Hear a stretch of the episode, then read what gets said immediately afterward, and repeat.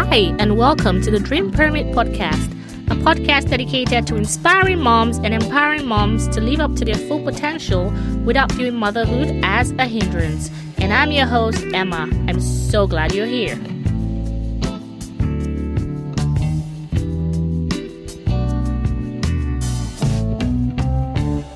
This episode is sponsored by my signature coaching program, You Unveiled. Do you feel like you've lost your identity to motherhood? Do you have dreams you like to achieve but you feel you can't simply because you're now a mom? Would you like to make extra income utilizing skills and gifts you already possess? If you answered yes to any of the questions, I would love to chat with you. Let's see if you're a good fit for the program. Book a free call at dreampermit.com slash chat. That is dreampermit.com forward slash chat. Let's get your identity back and make you some money.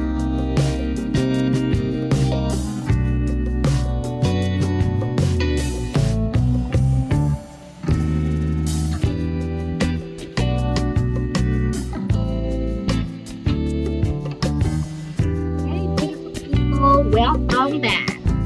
So today we will be going into a very intimate topic. Yes, we'll be talking about things we usually shy away from menstruation, miscarriages, and birth control. I know some of you are already going, ew, menstruation. Emma, what topic? Why? Trust me, just just trust me for a second. Trust me on this. You will be amazed what you learn today. To address this topic today, I have a special guest, Amanda Laird. Amanda is a registered holistic nutritionist and host of the Heavy Flow podcast, a weekly podcast dedicated to periods, reproductive health, and other taboo health and wellness topics. Amanda is the author of the forthcoming book, Heavy Flow Breaking the Curse of Menstruation. The book is published by Dundurn Press in February 2019, and she lives in the beautiful city of Toronto. Well, Amanda, so great to have you on the show. Thanks, Emma. I'm so excited to be here. Awesome, awesome, awesome. So, I, like I said earlier, I don't know if you were listening to the intro, but I know my, some of my guests are like, menstruation. Is that even a topic? Like, what are we? So, I was, um, I would like you to start by addressing um menstrual periods. I was listening to um, of your podcast, and you mentioned how menstruation is not a monthly course and that it can actually provide insights into our overall health. Can you shed more light on this, please? Yes, absolutely. So, when we oftentimes we think that our period is just, you know, one thing that happens every month, right? But what yeah. we often don't realize is that our period or our menstrual period is part of our menstrual cycle, which is a bigger bodily function that actually has an effect on our health and wellness every single day of the month. So not just when we are menstruating. Um, and, you know, our menstrual cycle, this is key to reproduction. This is uh, essential for, you know, getting pregnant. But there are other important reasons why our menstrual cycle is a good thing. And the hormones that are, the hormones that are um, implicated in our menstrual cycle also do other things than just make us bleed. Um, Obviously, they help with ovulation. So that's when an egg is released from the ovary if we're trying to get pregnant.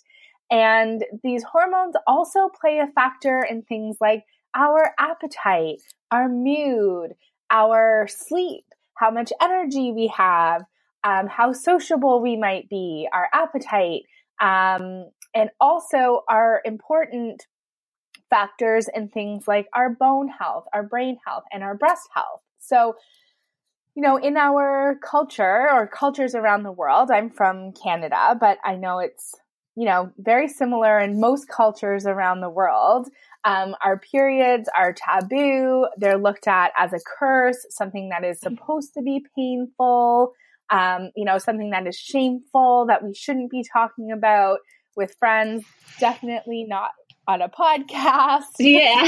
um, but we're really kind of missing the point by that. That so, you know, we need periods, we need our menstrual health, and you know, our hormonal health just like our periods aren't, you know, existing in isolation every month, our hormonal health doesn't exist in isolation within our body either, right? And our hormones are kind of like dominoes. If you imagine lining up do- dominoes, right? You knock one over oh, and yeah. that's going to push everything down. Well, the same thing happens with our hormones. If one hormone or some of our hormones are out of balance, that is going to have an effect on all of our hormones, which is going to have an effect on all of our body organs and our bodily functions. And we're going to start to have symptoms either in our menstrual cycle or other symptoms sometimes as well. So we can use our monthly period or menstru- menstrual cycle as a window into our overall health and wellness. Because if our hormonal health is good and balanced and our hormones are healthy, then the rest of our health will be healthy as well. And we're going to get our periods on a regular basis and without a lot of pain or cramping or other side effects, maybe emotional side effects or physical side effects as well. Our periods should not be a curse.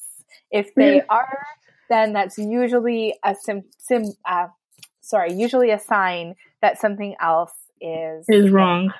Mm.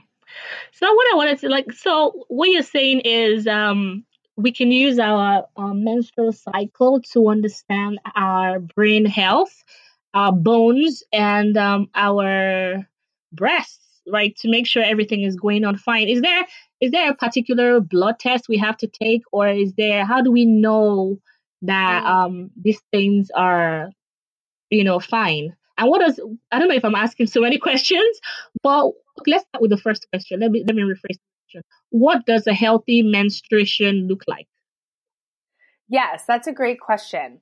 So oftentimes we hear that our menstrual cycle should be 28 days right? Okay. That's the number that I know I was taught when I was in school in health class learning about periods for the first time. But that 28 days is actually an average. So it's normal for your menstrual cycle. So that's from the first day of your period to the next day of your next period. That's your full cycle. Okay. Um, it can be as short as 21 days, or it can even be as long as 35 days. So that's a big difference. That's a two week window, right? Um, for what is considered normal. And then beyond um, that, once we actually get our period, yeah, we want to be, we don't, you know, bleeding should last between, you know, maybe four to seven days. And we don't want to be getting a lot of pain or either side effect, uh, other side effects. So um, that's you know cramps, backaches, headaches, bloating, breast pain or tenderness, um, or emotional side effects. We might feel you know weepy. We might feel some depression or anxiety flaring up in the days before our period.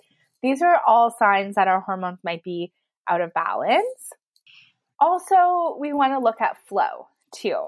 Okay. So if we have very heavy periods that are lasting, you know, seven days or longer, that's definitely a red flag that we want to get checked out. And how much we should be bleeding exactly, it kind of varies. And I have, in my research, I have seen, um, you know, anywhere from a spot of blood to lots of blood being what's considered normal. So I would say that if we're soaking through a tampon or pad, or we're having to um, empty out a menstrual cup several times a day, you know, that is a sign that perhaps your flow is too heavy. And we also want to be mindful of clotting So, Oh. um, you know, you might see, you know, in the toilet, you might see some like chunks, right? So that is some chunks are normal, particularly on I was going to say that. I, have seen some. Is yes, okay? Some some clotting is normal, Okay. particularly on the first day of your period, right? Um, because what happens is when your uterus contracts to shed the lining of of your uterus, um, on those first days, it is contracting harder and faster before our body can kind of release uh, anticoagulants to help slow it down because we don't want the entire uterine lining to come off all at once, right? So our body produces anticoagulants to make sure that it's not um, it's not coming all off at once. But sometimes it takes a day or two for that to catch up. So on the first day, some clotting is fine, but if they're really big, like you know the size of a quarter or bigger than that, hmm that's something we probably want to get checked out. But even more important, what I tell my clients, what I tell listeners of my podcast, and what I say in my book is it's really, really important to get to know your normal, right? What is normal for you?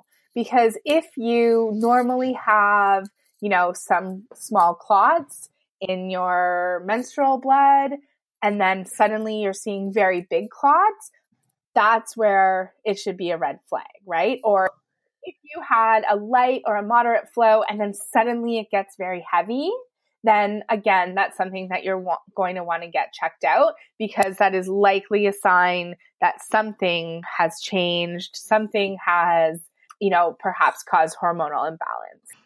That absolutely makes sense. But what what do people do? So, if, for instance, a listener the, a listener that is currently listening has actually experienced, say, painful periods or um heavy flow, or I can even use myself an, as an example, right?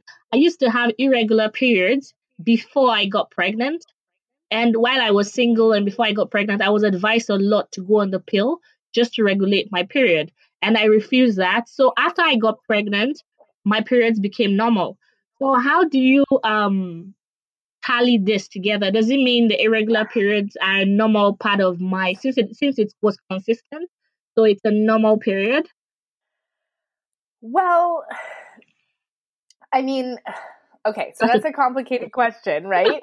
because sometimes, right, like what is considered irregular, right? Sometimes people think that if your period isn't exactly 28 days every month, that that's irregular, right? Yeah. But if you are keeping track of your cycles, right, you might actually start to see that, okay, it's not 28 days, but it is consistently 23 or 24 days, or it's consistently 31 or 32 days. Um, so it could be a little bit shorter, or a little bit longer. The Mm. other thing to think about is um, that it is normal for there to be some variation, right? So our hormones and therefore our menstrual health is very sensitive to things like stress, illness, traveling, if we're going through time zones. Um, the food that we eat has an impact on our menstrual cycles. And so that can change things month month to month, right? Okay. Yeah. If there is a wild difference, right? So one month your cycle is 35 days, then it's 21 days, then maybe you're going 100 days without a period. If there's a lot of variation like that, then that's usually a symptom of something else like say polycystic ovary syndrome um, which is um, a syndrome. It shows up in different people in different ways, but one of the big, but the big things is that it inhibits um, ovulation, and so you're having irregular menstrual periods. Oh, So- I see. Yeah.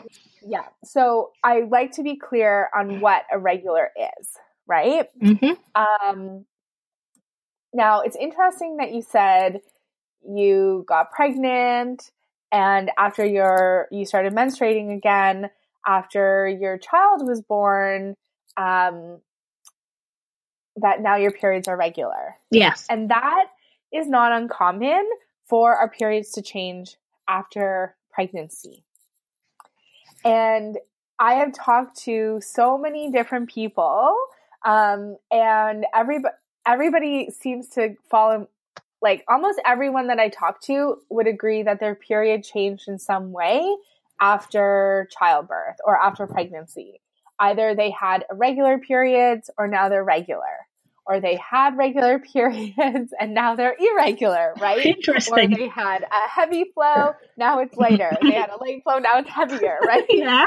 um, and it seems that you know pregnancy changes your menstrual cycle and there are a couple of explanations for this you know it's hard to say um, just kind of in general like i don't have one specific reason but there are a couple of factors right um, so remember uh, earlier i had said that hormones right are very important in our body Yes. and they're also very sensitive. And when we are, you know, going through pregnancy, childbirth, or even if we, you know, have a miscarriage, right? These are huge, huge, huge hormonal events in our body, right? And um, when we think about the postpartum period as well, if we're breastfeeding, that's going to have an effect on our hormonal health. If we are, you know, not getting enough sleep or we're not getting enough good quality sleep because we have um, an infant or my daughter is three and she often still wakes up in the night.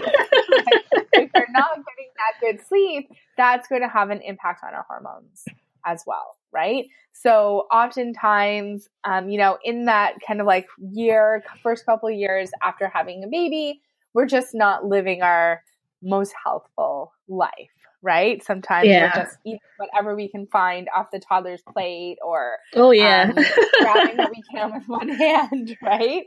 So all of these things are going to have an effect on our hormonal health.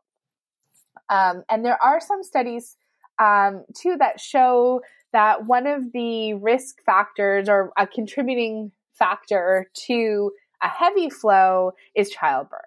So a lot of people um, find that uh, they have a heavier flow after um, they've been pregnant. And what I generally like to point out is what other part of your body went back exactly the same as it was before you had a baby, right? Your Yeah. hips are wider, your breasts might be bigger, they might be saggier, or you know, your your belly sticks out now. And the same thing goes for your uterus, right? Like after you after, you know, um, your child was born, your uterus did not go to the exact same size and shape as it was before. So sometimes it might be a little bit bigger. It might have shifted in your pelvic cavity, and that could contribute to, you know, your flow being different, right? If your uterus is bigger, there's just more surface area for that uterine lining to grow, right? Yeah. And so if we have more lining, we're going to have a heavier period. Mm. Okay. Yeah. I see. I see how. I see how it all ties together. Yeah. Because well, And the oth- yeah, the other go ahead. Oh, sorry. Um, the other thing I was going to say is um, our periods change as we age as well. And so our period, it's generally not going to, our period is generally not going to be the same when we're 14, 24, 34, 44 years old, right? As we go through different seasons of life, what is normal for our period is also going to change too. So are you saying this is irrespective irrespective of whether or not you've had a baby or not? So our periods are going to change whether or not you've had a baby. Yes. Oh. I mean, there are some people who will have a 28 day or a 30 or whatever their number is. Like, there are many people out there that per- their periods are like clockwork, Yeah. right? Um, but there's also people who aren't, right? And as we get like age is definitely a factor, um, lifestyle is a factor, and as our physiology changes as we get older, our hormonal health and therefore our menstrual cycles are going to change as well. Mm. So you speak a lot about um, hormones, and the only thing I've even though my listeners will be embarrassed embarrassed right now, but the only thing I usually I, that comes to mind when it comes to hormones is hormonal birth control. So when you were just saying hormones, I was listening to you, but then I kept having this hormonal birth control at the back of my mind. Like, okay, so how does that fit into all this? So if my hormones work on their own, and then I put in maybe the implant or the hormonal IUD, how does that throw things off? Or how does that align with things? Like, can you shed more light on that?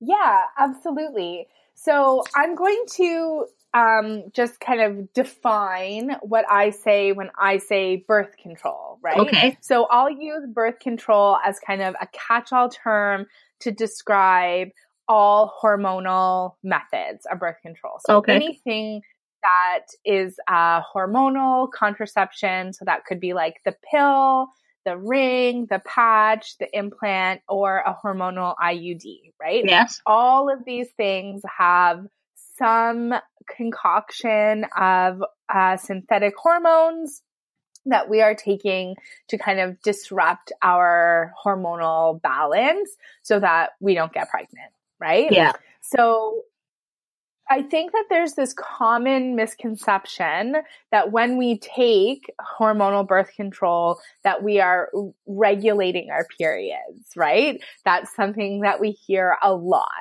right? Mm-hmm. But what is actually happening is when we take um, a form of hormonal birth control, we're suppressing the menstrual cycle.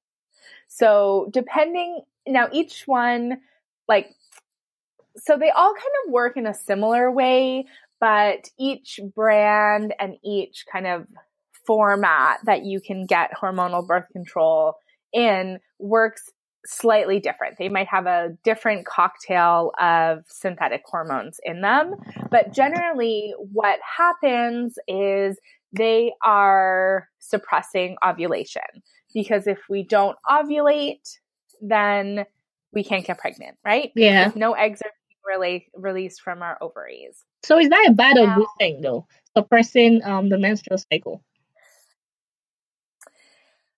Well, that's a loaded question, Emma. okay. And you know, I I struggle with this question, um, and I've thought a lot about it. I talk a lot about it on my podcast, and you know, I want to preface this by saying that you know I want to recognize um, you know, that birth control is important, right? It is important for women to be able to choose when and if they want to get pregnant, right? Yes.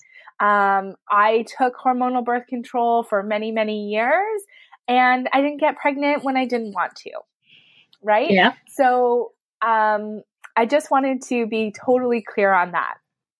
At the same time, you know, I think what these hormonal methods of birth control and what is just kind of missing from our general conversation about women's health or female hormonal health is that our menstrual cycle is really important, right? Hmm. And as I said earlier, you know, we need hormones like progesterone, um, which we make after ovulation.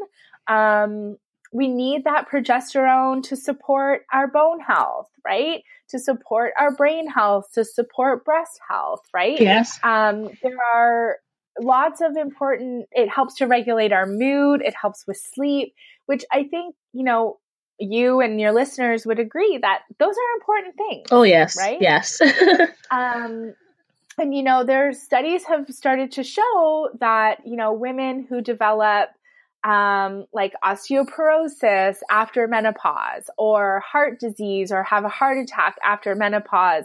Studies are showing that um, these women who have uh, these other diseases show lower levels of progesterone, right? So there's a link there between um, you know, low progesterone, premenopause, and an increased risk factor for these other diseases after menopause. Menopause being when we no longer menstruate or menstruate, yeah. menstrual cycle stop. So I would say that, you know, just be, big picture, mm-hmm.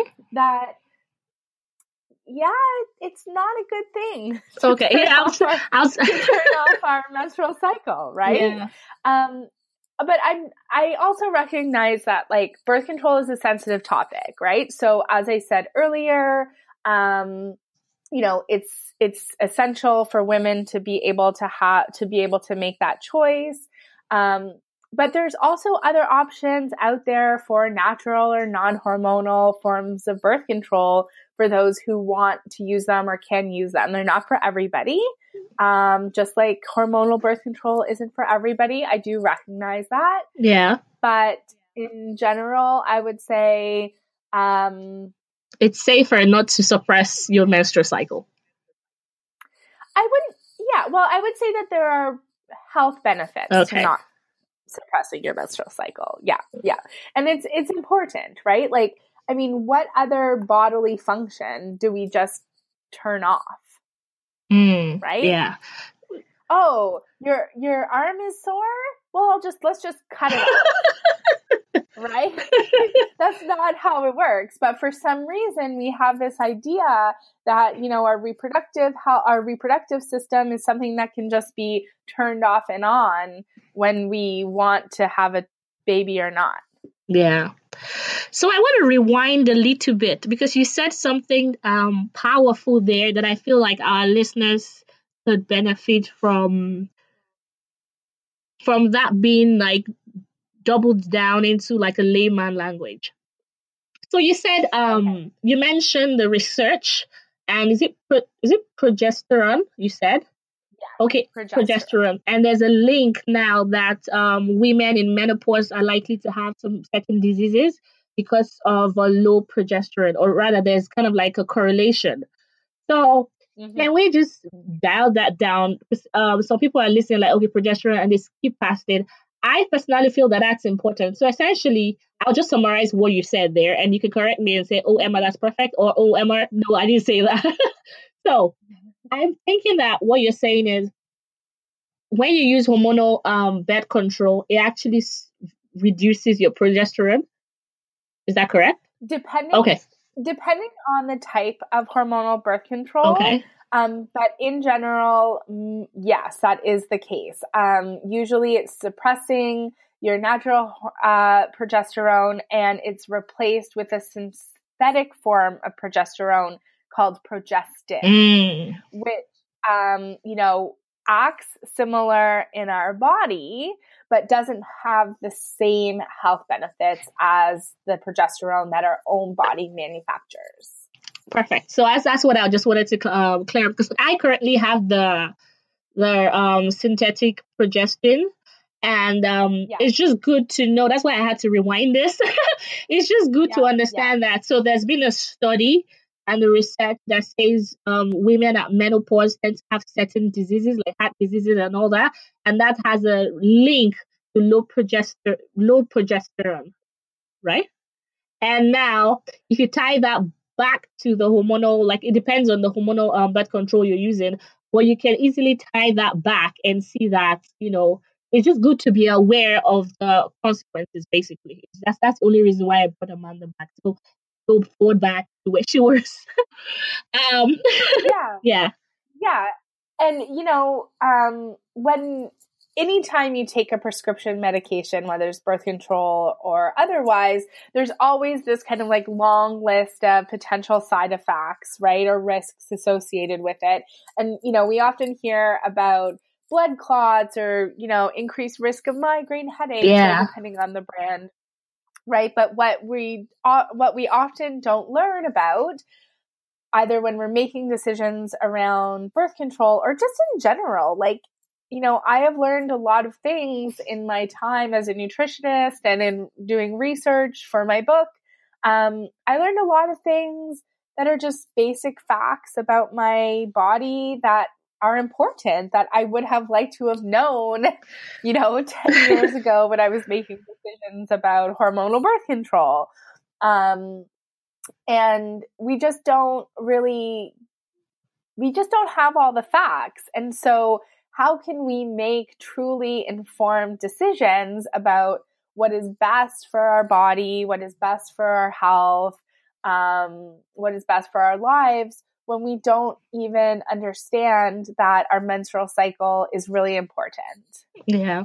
I like I like that you mentioned that if you had known earlier you'd have made um certain you would have made probably you'd have probably made different decisions about your um sexual health and um chosen probably a different type of um birth control. And this resonates with me because I have like a couple of friends, I would say probably like four friends, right? That when we were younger, so I, like I told you, I had irregular periods, so I was scared. So the only reason why I didn't want to go on the birth control was because I was scared that it would just diminish the whole period and I'll have nothing. and I'll have nothing left and I'll probably never have a baby. So I just never thought I was like, no, I didn't want that. I have a couple of friends that went ahead with the um with the hormonal birth control, right? And they used it for a long time. And they were told when they were taking it that okay, that's fine. You just use it for you just use it for maybe like five years, ten years, whatever. And once you're ready, once you stop, you get pregnant like immediately, right? And then I have like like I said, a couple of friends. They did this, and after when they stopped, it took them a while to have a baby. So it does, does this tie to the hormonal um birth control or is it just genetics or well you know i'm sorry to hear that yeah. about your friends because i'm i know how frustrating that can oh, yeah. be and you know it's hard to say right i mean i think that yes there are a lot of factors right involved but i think hormonal birth control use is one of them and this goes back to what I was saying earlier about how we have this idea, just like in our Western society, right? That our reproductive system is something that we can just turn it on and off like a light switch, right? Oh, you don't want to get pregnant? Turn it off with the yeah. control pill. Oh, now you're ready to have a baby. Well, just stop taking the pill. It'll come right back. And certainly, you know, there are lots and lots and lots of women who have gone off the birth control pill and gotten their period back the next month and everything was normal and they had no hiccups or bumps, right? Yeah. Um, but one of the factors to think about, right, is what was your period like before you started taking hormonal birth control? So, you know, you said that you had had irregular periods, and certainly this was the same for me too. So, I have uh, PCOS, I wasn't diagnosed with it until I was 30 years old and I was no longer taking hormonal birth control. Um, however, I suspect that I had it when I was in my early 20s as well, because I had some of the same symptoms. symptoms. Okay. Um, and so, you know, if you had very heavy irregular periods before you suppress your menstrual cycle by taking hormonal birth control, chances are you're going to have heavy irregular periods when you come off of it as well, right? And because these hormones aren't, I'm using air quotes here, regulating your periods, which is what we're often told, like that makes sense, right? That makes sense to me that if, you know, you suppress the menstrual cycle and then you stop taking these hormonal, um, these, uh, hormones, synthetic mm-hmm. hormones, mm-hmm. your cycles are going to be about the same. And if you were very young, because a lot nowadays, you might be 17, 15. I've heard of 14 and 13 year old girls being put on being put on birth control, right? Whereas your your reproductive system isn't even fully matured until you're 19, 20 years old. It's totally normal for be as a teenager to have irregular periods. It takes a while for that body system to regulate itself, right? So if you were put on hormonal birth control when you were a teenager and now you're 25, now you're 30, now you're 35, right? We're often as well older when we're trying to get pregnant, yes. which is another factor. Um, you know, and but you have the reproductive system of a teenager because it's been asleep for however many years, right? That's going to have a factor. Mm. The other thing that I learned on my pod from a guest on my own podcast was that often um, we're told that the average length of time that it takes for your period to get back to normal after you take hormonal birth control is eight months. But in reality, it's eight cycles. Wow. Yeah. Right? So eight cycles doesn't necessarily mean eight months, right? If your cycle is 35, 40 days long, that's going to be longer than eight months. And it's not uncommon after you come off of hormonal birth control to have a t- period of what is called amenorrhea. So that's when you have no period, right? So you might stop taking hormonal birth control. You don't even get your next period for a couple of months. And so that's when that clock of eight cycles begins. And that eight cycle could right? take you anywhere to two to three years. No? Yeah.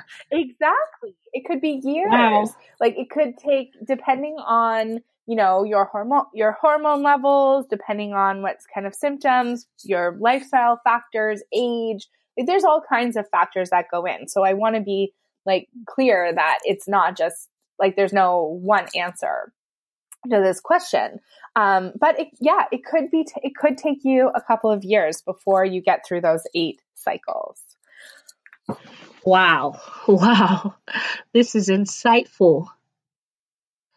Wow. Because like I said, like there's so many situations like I have like people that have had this prior, like the birth control, even people that had a kid and then went on the birth control and they're trying to have the second kid, but are having currently having issues. So I I would definitely be sending this episode out because I feel like it's it's always awesome to have knowledge so you know what to do instead of just staying in the dark and you know seeking for help but help is not forthcoming. So thank you. Thank you again for coming on this um episode. So i would my pleasure. I'll move to the um next question which is a very touchy subject. Um miscarriages. So how does or does it even affect how does menstrual period affect miscarriages? Is there a correlation or is it just uh, does it just happen in isolation? And um, what should we do to get our bodies ready again if we have experienced this? So that's kind of like a two part question. We could break it down to um, how does menstruation or menstrual periods affect miscarriages well the first part of your question um, I would say that's not that's kind of outside of my scope of expertise. Okay. Um, because I think that there are a lot of factors that contribute to miscarriage, and we really only know a really tiny amount about what causes miscarriage, right? It could be genetic, it could be structural. Um, certainly, there are things that affect our menstrual periods that also affect fertility or affect um, you know our ability to sustain a pregnancy so if we have fibroids if we have endometriosis polycystic ovarian syndrome which often causes low progesterone like these things are factors in fertility mm. so i would say that um but I I don't feel like I know much more beyond. Okay, that. that's that's okay. From your experience as a nutritionist, um, what do you think we can do to get our bodies ready again after a miscarriage? Right. So that is a good okay. question. and um and you know, one of the things that I want to say is um this was something that I was really curious about when I was before I had started my podcast, I really got curious about like, well, what happens after a miscarriage? Like, cause I had been, I have never had, I just want to also preface to say that I personally have not had a miscarriage. Um, so I, I don't have personal experience with this. But, um, you know, after my daughter was born and then my period came back, around that time, you know, I was thinking a lot about my own cycle after pregnancy, um, and certainly from friends and uh, you know fellow moms that I met at the park or in play groups and things like that. We talked a lot about our our periods after childbirth. Yeah. And I got really curious about like, well, what can we expect about our what can we expect from our periods after we have a miscarriage? And um, a colleague of mine, her name is Samantha Zapora, and she has been a guest on my podcast, um, one of my favorite guests, actually. She introduced me to this idea of pregnancy release. And she, what she pointed out to me is that there's kind of, um, you know, a commonality between what happens after a miscarriage and what happens after childbirth. Right? Mm. Because in both mm-hmm. instances, mm-hmm. we are pregnant and then we are not. Yeah. Right? And although the outcomes are different, there are some commonalities between those two. And so, again, just like when we come off of hormonal birth control, there are lots of people who stop taking hormonal birth control, they get their period back the next month, and everything is fine. Same thing happens. Miscarriages. Miscarriage, right? Some people, you know, depending on, you know, if it was a very early miscarriage, if it was like six, eight weeks, you know, that's going to be different than if you had a pregnant, like a miscarriage at 19 or 20 weeks. Yeah. Right. Um, because you're just that much further along. Right. So when your period comes back and what your period is going to be like is going to depend on a lot of factors. And certainly, you know, a lot of people get their period back right away particularly after an early pregnancy, they might just have like a very heavy period. And then, you know, the next month, their cycle is back to normal. However, I know lots of people who might have had a miscarriage later in term in a pregnancy where, you know, they might have had more days of bleeding after and they had a period of, you know, amenorrhea after that miscarriage. Mm. So, what I would say is uh, my advice is the same to regardless of the outcome of your pregnancy. So, what I would tell somebody who had just had a baby um, and they're looking to support their hormonal health, I would give the same advice to somebody who just had a miscarriage because there are some common things between okay. That. So, um, and I would actually also just like to say that these are just good rules of thumb for supporting our home, hormonal health regardless. So I feel like I've talked a lot about, you know, a lot of the bad things that can happen. Um, but the good news is, is that our hormones are so sensitive to what we eat and our lifestyle factors and exercise and sleep and stress but the good news is that means that we can also use them to our benefit. So um, I would say um, making sure that we're eating really healthy, nourishing food is paramount. I'm a holistic nutritionist, so obviously food is very important to me and my practice. So getting eating as many fresh vegetables and fruits, whole grains. Um, getting lots of protein is really important. Um, so if you're a vegetarian, you want to make sure that you're getting um, protein that you need from beans and legumes and tofu and things like that. And if you eat meat, eating lots of good quality meat meat products as well. Um, keeping warm is great for the body. So making sure that we're having, you know, warm, nourishing teas. You could, um, if you are into herbs, you know, talking to somebody who practices Chinese medicine or an expert in uh, herbal medicine can help you choose some herbs that are going to be really nourishing and supporting and balancing. And, you know, drinking those warm teas are just so good for our body um, resting and making sure that we're resting is really, really important. Um, you know, we live in a world that's just go, go, go, go, go. I listened to your recent episode about having it all versus doing it yeah. all, right? Um, and so when we're running around with work and kids and friends and trying to do all the things, we can get burnt out and that's going to have an effect on our hormonal health. So making sure that we are resting, that we're getting good sleep and managing stress. Like stress more than food, more than anything else, stress really plays havoc with our hormones. And I feel like um, when I was in school to be a nutritionist, we talked so much about managing stress. You have to manage stress, manage your stress.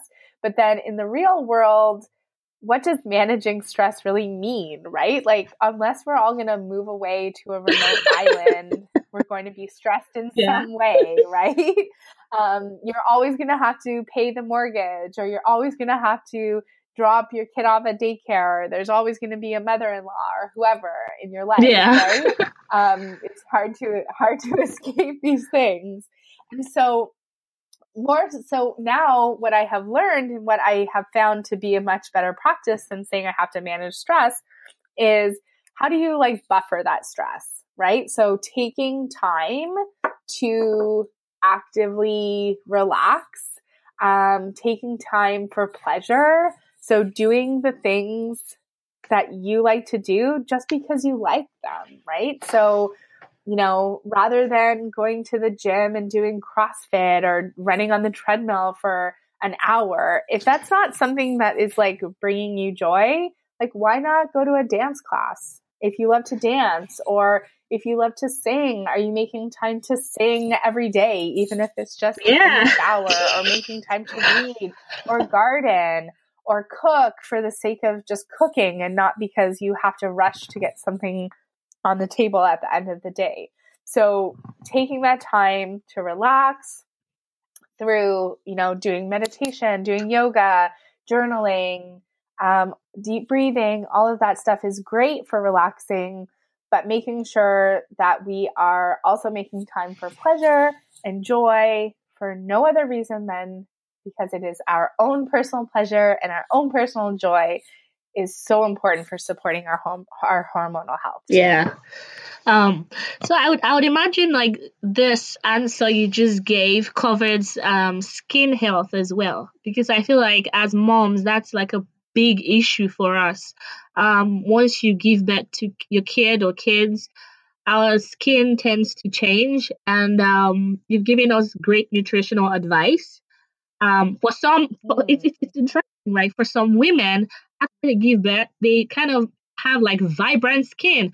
And some other people, their skin tends to like become all dull. So I would just, I know you've given us like great advice, but can you mention like five things, like your superpower foods that you can, that can help make a dull skin a vibrant? So, um, what what are your go to items, sure. like five items to help? Yes. Skin. Well, okay. So I just want to mention that that glow that we get when we're pregnant or in the second half of our cycle before we're breaking out. So oftentimes, you know, especially if we're getting like breakouts, that kind of stuff can be tied to our hormonal health. And another one of progesterone's fabulous um, side effects is that it helps give us glowy, dewy skin. Mm. So there's another good reason to be ovulating regularly um, because it helps with our skin. But I would say if skin is something that you are struggling with, um, I don't generally like to recommend a lot of food restrictions but I do have to say, and it pains me to say this because I am a cheese lover myself, but dairy products have an effect on our skin. And so if we're eating a lot of dairy, whether that's yogurt, cheese, milk, ice cream, all those delicious Yeah, delicious. Things, that, that can show up in our skin. So if you, especially when it comes to hormone related like acne or skin eruptions, um, that is really important. And so if that's something that you're struggling with, I would recommend maybe um, cutting cutting it out for a period of time. Um, you want to usually give it a couple of cycles because it takes a while to get out of your system. Um, and you want to give yourself a couple menstrual cycles to see how that's, um, see how okay. it changes. Once you get it all out of your system and it's under control, that doesn't mean that you can never have pizza again or you're never going to get to eat cheese again but we definitely don't want to be eating it three times a day once we've kind of gotten it all out of our system. And after you've taken a break from dairy for a couple of months, then when you eat it for the first time, you're probably going to see pretty quickly what it does mm. to your skin. And then you can decide kind of like where your threshold is. So getting rid of dairy, um, drinking water and making sure that we're drinking enough water is so important for our skin.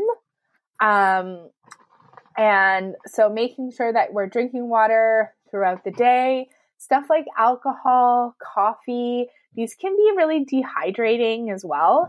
So if you are having coffee in the morning or you're having a glass of wine in the evening, you also want to make sure that you are like getting enough water on like to replace the water you're going to lose from these de- dehydrating stuff. Um, eating lots of fruits and vegetables and lots of plants um, is really good for our skin as well. Um, I really love a supplement that is becoming more and more popular these days called oh, collagen. Yeah.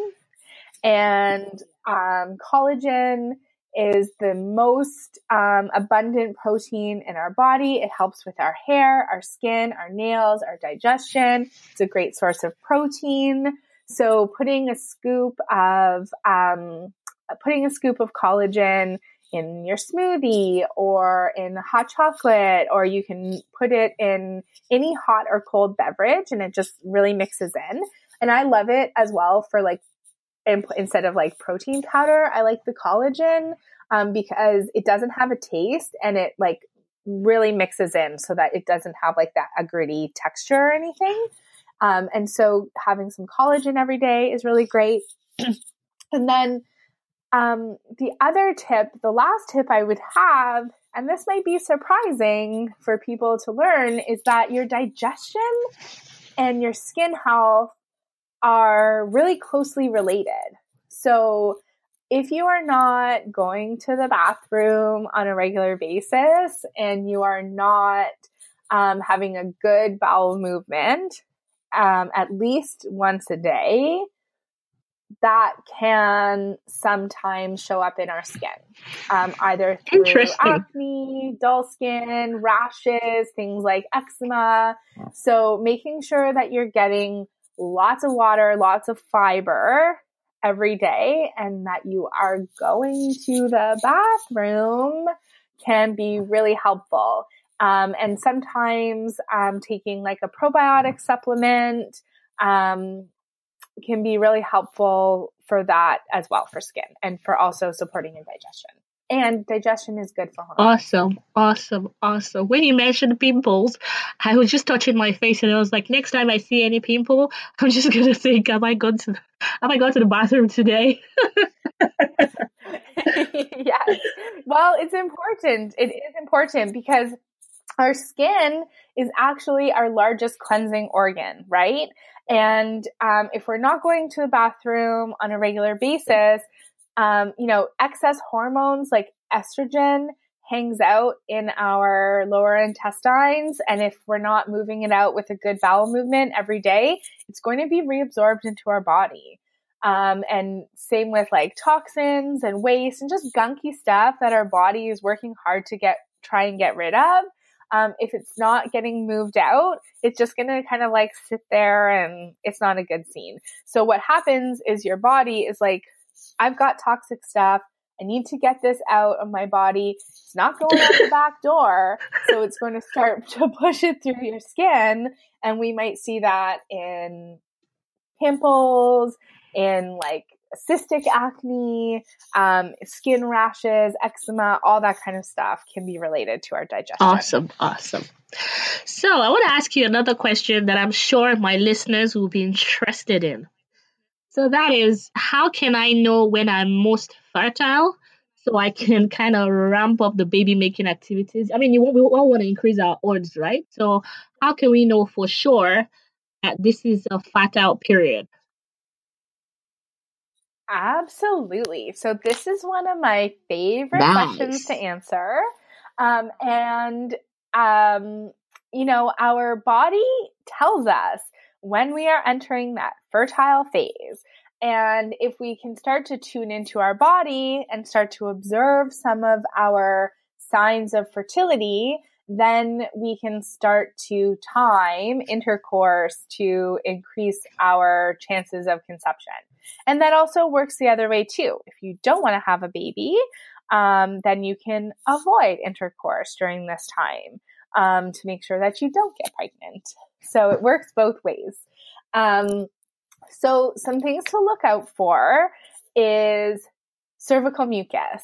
So um, you may do you know what cervical mucus yes fantastic i was i was it's like you read my mind i was like cervical mucus i've right. heard of it several times in fact there's this thing you talk about is it yeah. tartan i've never had to do it because like i said i had irregular periods so i was looking forward to us having this conversation so I'm ahead of it but i'm not even sure i've experienced so maybe i have but i don't know that it you know what it is Sure. Well, um, so cervical mucus is exactly what it sounds like. It's mucus that's produced by our cervix. And at different points during our menstrual cycle, it becomes more fertile. And this, when we see this, then we know that we are, depending on what it looks like, um, we know that we are entering our fertile phase. So after our period is done, we usually have, de- depending on our menstrual cycle, everybody is different. So, like I said, it's important to get to know your normal, and I will recommend a couple of resources uh, when I'm done explaining okay. this so that you can learn more.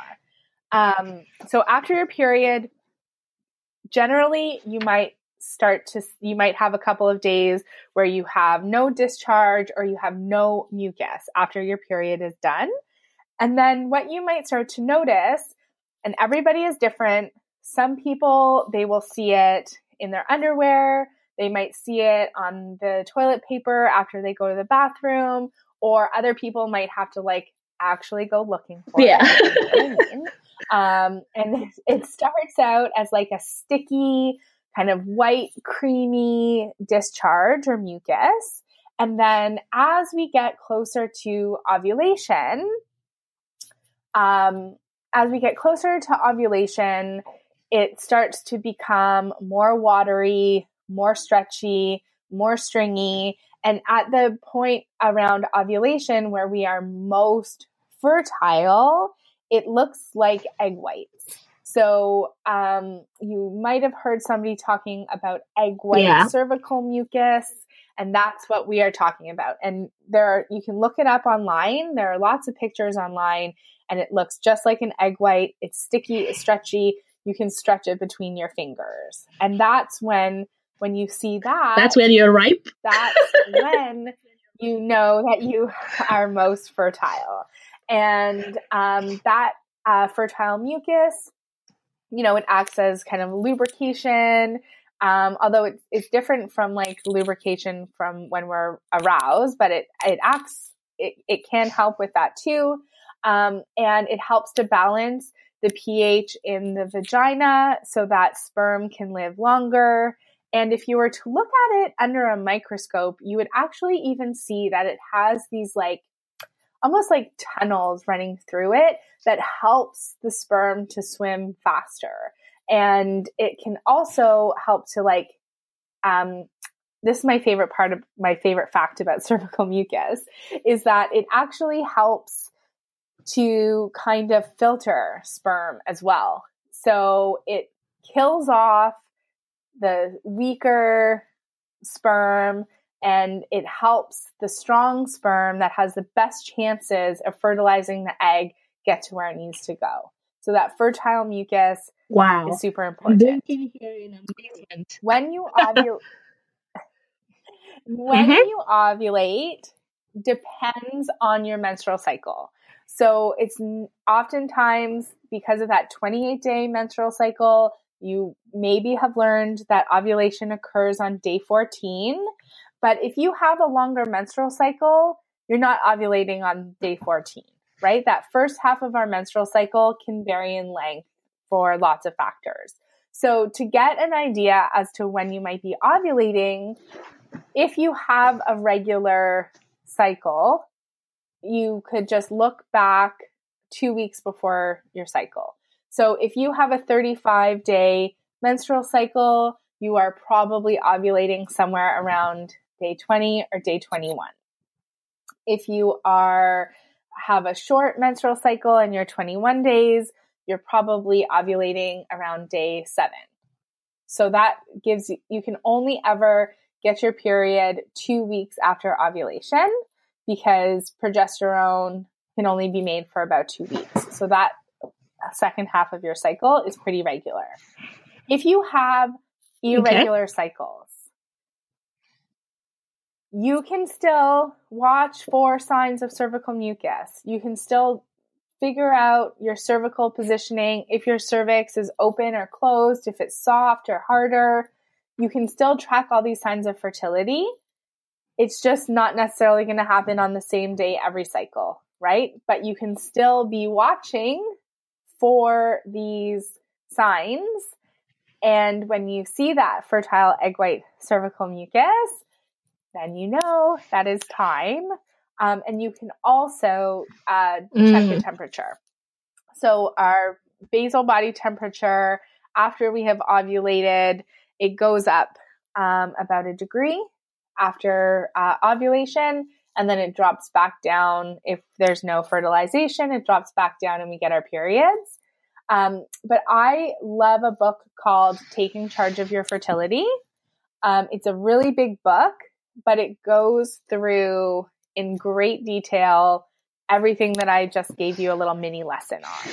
So it will teach you about your menstrual cycle, it'll teach you about the fertile signs, and it'll teach you how to track it and how best to use that to your advantage so that you can hopefully get pregnant when you want to. yeah. So, or not, or not get pregnant when you don't So I have to. two questions coming up, but I'll ask you the first one now, which just came up while you were talking. Um, so you're saying that you could actually go in and check. I remember, you know, when I was pregnant for my two kids, actually, whenever I went to the doctor's office, they'll be like, "Oh, we need to check if your cervix is open."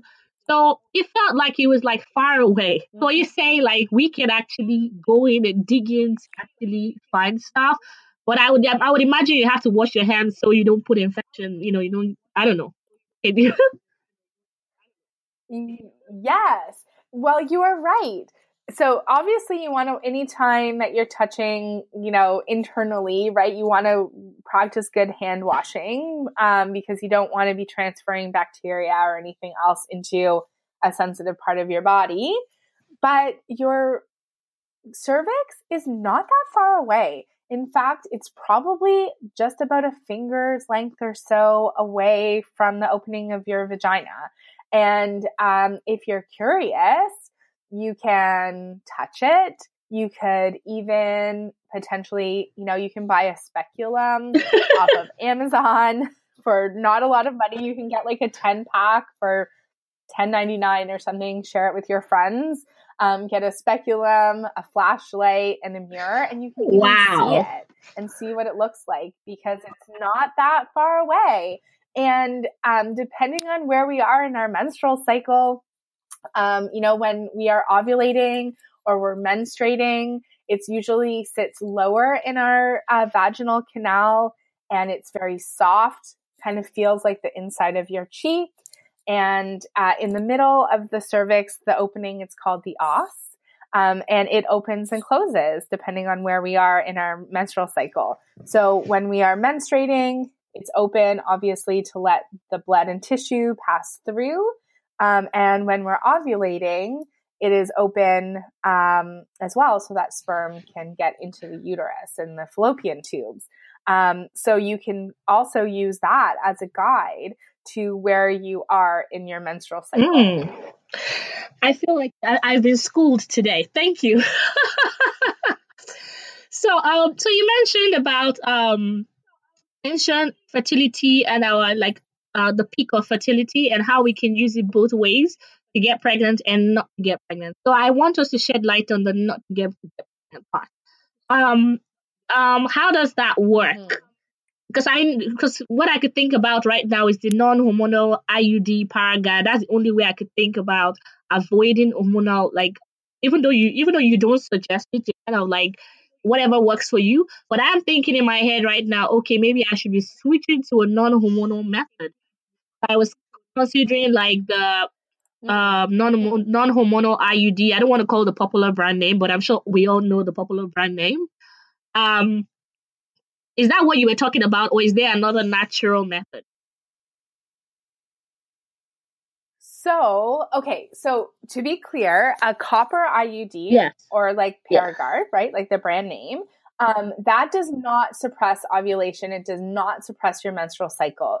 What it does is it changes the um, environment in your uterus to make it inhospitable for sperm so that they're not going to survive and they won't be able okay. to fertilize the egg, right?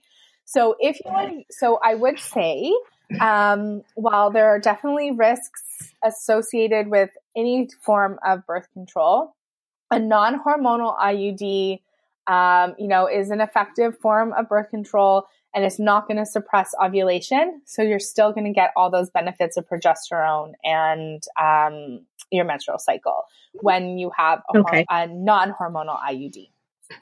However, some people choose to use something called the fertility awareness method.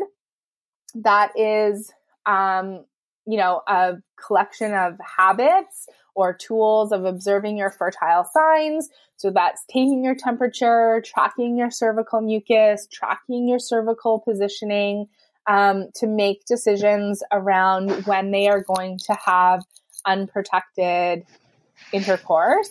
Um, and so if you are, you know, using this method to get pregnant, obviously, you know, you would time intercourse to when you have fertile mucus. That's going to increase your chances of getting pregnant. Well, yeah, you're going to increase chances of getting pregnant. However, if you don't want to get pregnant, you can use these same signs to make decisions around what kind of activity you're going to do. So either when you're in that fertile phase and there i want to also be clear that you know i'm not a fertility awareness educator um, if you do want to use a fertility awareness method for birth control i highly recommend reading taking charge of your fertility um, I highly recommend working with somebody who is a fertility awareness educator who can like teach you all the rules and also help you interpret your own cycle so that you know kind of when your fertile window is and what the rules are um, okay. in, in relation to your cycle. So basically, when you when you um, when you have fertile mucus and you're using uh, fertility awareness method as contraception, you would not get sperm in your uterus. Yeah, so essentially be creative and look for other other methods to get satisfied. Exactly. Okay. Either you don't you exactly either you don't have like penis in vagina intercourse during that time or you use a barrier method of birth control like a condom or a diaphragm or a cervical cap. And I can send oh, you yes. a link to include in the show notes. I did an episode of my podcast all about barrier methods of birth control that explain all the different types that are available out there um, that you can use when you are in your fertile phase so that you don't well that will be perfect so you can reduce your risk of pregnancy yeah i'll include that for you um, so so I, I would imagine you just explained what you explained was actually charting, right? Okay. Tracted. Okay. Yes. Okay. Some people call it. Just wanted to make yeah. sure. And how long on average? Because I know you said you're this is not your expertise, but how long on average do you have to wait before you can say for sure, okay, I've got my system locked down? Before you can actually trust the system. Yeah. Well, you know, I think that that depends on everybody, right?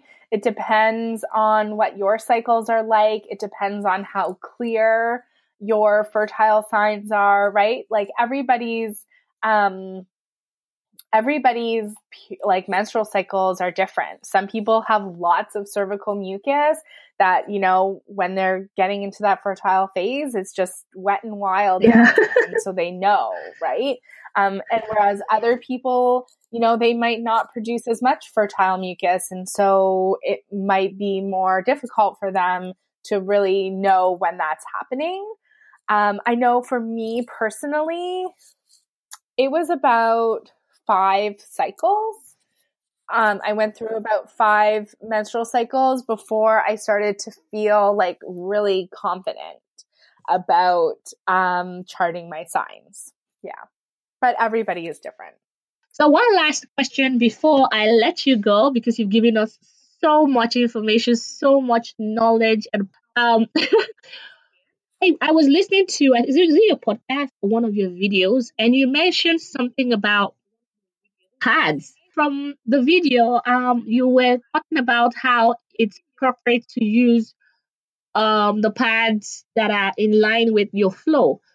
Are there any risks to using pads that are not in line? Like so, like like my case, for example, where I use like heavy flow when I I don't have heavy flow because I mean the other one is obvious. If you use if you have heavy flow and you don't use them, you don't use the appropriate pad, you get stained. So that one is kind of obvious. Yeah. So, I mean, with a pad, I would say that is not as important as with a tampon. Um, so, I mean, with a pad, it doesn't really matter. It's like whatever you're comfortable with, right? And, you know, I know even for myself, uh, even when I have a lighter flow, um, I tend to choose the long pad or an overnight pad just because I'd like to have that exactly, yeah, to feel comfortable, right? But um, yeah, but there's really with a pad, I would say that there's no risk. The risk comes in when you have a tampon. And that risk is related to tox- toxic shock syndrome. So, this is something we might have all heard about, but aren't really quite sure what it is. And toxic shock syndrome is an illness that is linked with tampon use. And um, oftentimes you hear, you know, um, it's from wearing a tampon too long. Um, but really, the absorbency of your tampon is a contributing factor to to the risk of toxic shock. So, toxic shock is caused by um, a staph bacteria. There are a couple different types, and when this gets into your bloodstream, it can make us very sick and it can potentially be fatal. And the link with tampons is when you use a tampon, it doesn't just absorb the menstrual blood, right? It absorbs all the fluid and moisture that's in your vagina. And if you use, um, you know, like if you use a super absorbency tampon, but you really just have a lighter, like, but you have a light flow, what's going to happen is it's going to start to suck the moisture out of your vaginal walls in your va- vaginal canal. And that can cause little micro tears in your vagina. And then if that staph bacteria gets into those little micro tears and cuts, that's where the risk wow. of toxic shock comes from. So think about if your like the skin on your hands gets really dry, right? It's um, and the skin can start to crack, right? Or you can start to get like little tears in the skin because it's too dry. We need that moisture to help kind of keep our skin healthy. It's the same in our vagina, right? And so if uh, you always want to choose the absorbency that is appropriate for your flow.